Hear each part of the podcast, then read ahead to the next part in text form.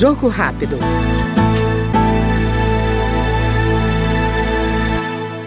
Saúde, sustentabilidade e minorias são as bases do mandato do deputado Clodoaldo Magalhães, do PV de Pernambuco.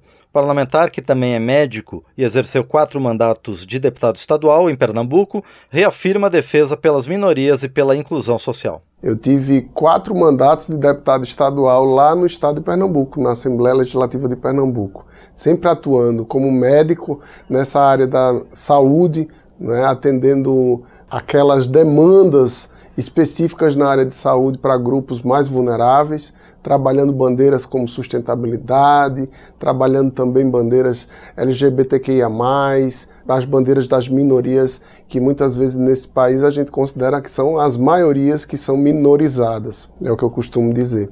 E aqui na Câmara dos Deputados também vou querer é, enfrentar essa problemática. Obviamente da questão social, que está muito agravada com essa última, esse último quadriênio, a gente vê que o país ficou numa questão de vulnerabilidade social muito grande, a fome, que está muito ligada à minha área da saúde.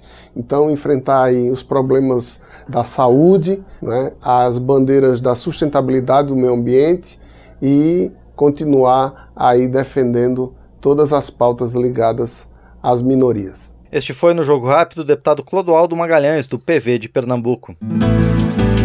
Jogo Rápido.